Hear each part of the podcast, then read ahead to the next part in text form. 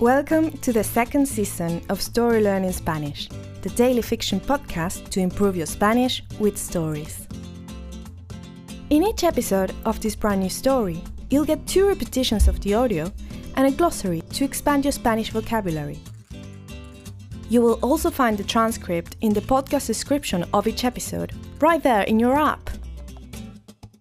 The story learning method works best if you enjoy the story and keep coming back every day.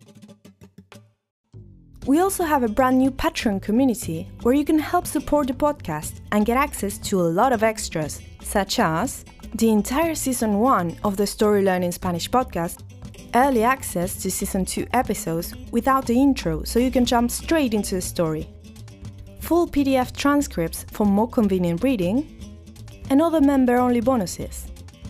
To join our Patreon community, please go to patreon.com/storylearningspanish. Please remember to subscribe to the podcast, and if you're new here, you'll want to go back to episode 1 and start from the very beginning. Y ahora, empecemos. La familia Sandoval.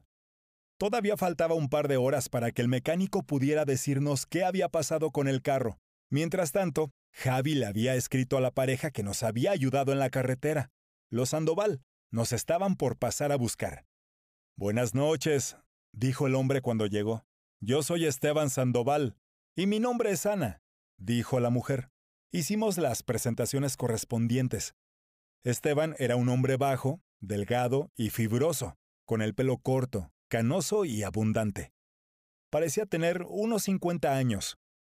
Ana era apenas más alta que él, y su pelo era largo y oscuro. Tenía una sonrisa fácil y generosa. Nos subimos a su camioneta y fuimos a su casa. Allí nos presentaron a sus hijos, una adolescente llamada Francisca y dos mellizos, Luis y Diego. «Mi hijo también se llama Diego», dijo Xavi. «Justamente estoy yendo a verlo. Mañana es su cumpleaños». «¡Qué coincidencia!», dijo Ana. «¿Cuántos años cumple?». 18, respondió Xavi. «Ah, ya es grandecito», contestó Ana. «Luis y Diego apenas tienen 10. Mi hijo mayor, Guillermo, tiene casi la misma edad, pero no vive aquí. Vive con su novia un par de casas más allá». Los Sandoval fueron muy amables. Nos ofrecieron agua. Yo estaba muy sediento.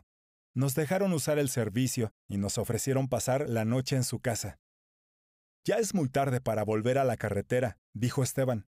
«Es peligroso conducir con sueño y a oscuras. Pasen la noche aquí. Estaríamos encantados de recibirlos».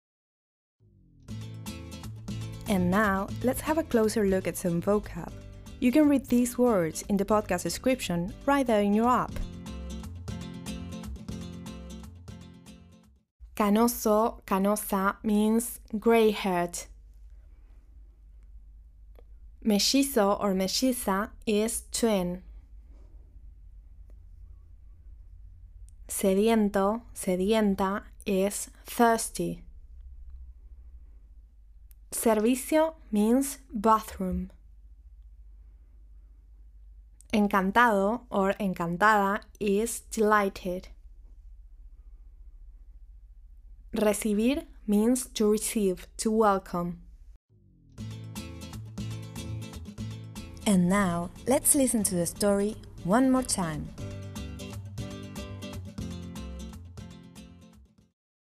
La familia Sandoval.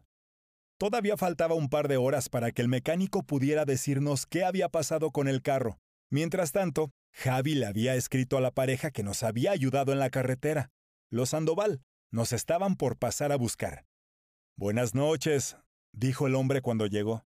«Yo soy Esteban Sandoval y mi nombre es Ana», dijo la mujer. Hicimos las presentaciones correspondientes. Esteban era un hombre bajo, delgado y fibroso, con el pelo corto, canoso y abundante. Parecía tener unos 50 años. Ana era apenas más alta que él, y su pelo era largo y oscuro. Tenía una sonrisa fácil y generosa. Nos subimos a su camioneta y fuimos a su casa.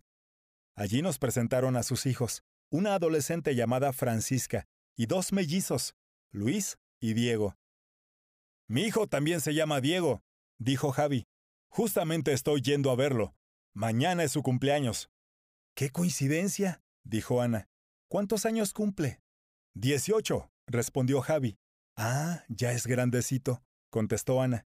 Luis y Diego apenas tienen 10. Mi hijo mayor, Guillermo, tiene casi la misma edad, pero no vive aquí. Vive con su novia un par de casas más allá.